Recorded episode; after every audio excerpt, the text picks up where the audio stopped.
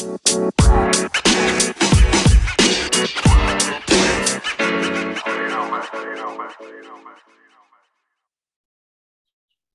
this is Dr. David D. Schein, and we're taking a little break from Saving America, but I can't resist checking in periodically to give you some reports and wet your whistle for season three.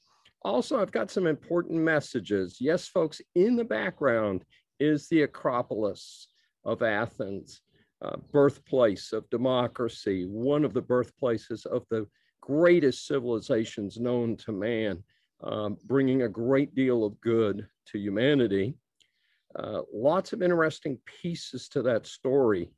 But uh, what concerns me is the fact that after developing such a great civilization and even a pretty powerful army, they failed. And it's a failure of leadership, it's a failure to maintain a competent current army and other forces to protect what has been developed and what has been built.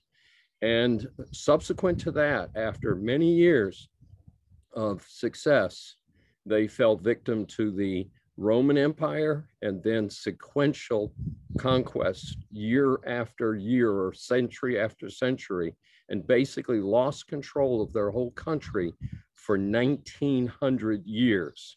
And uh, now, today, now that they've joined the European Union, they do not have control of their finances. So they're in financial trouble and they have the European Union telling them what to do.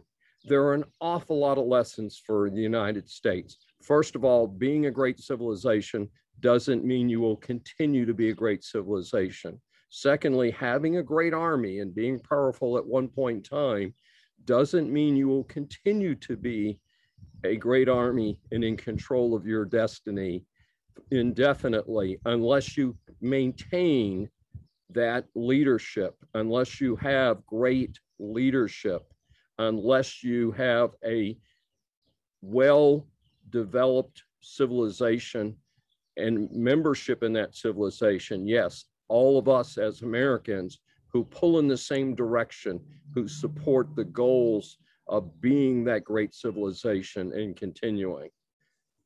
Greetings from Athens, Greece. Hope to see you soon.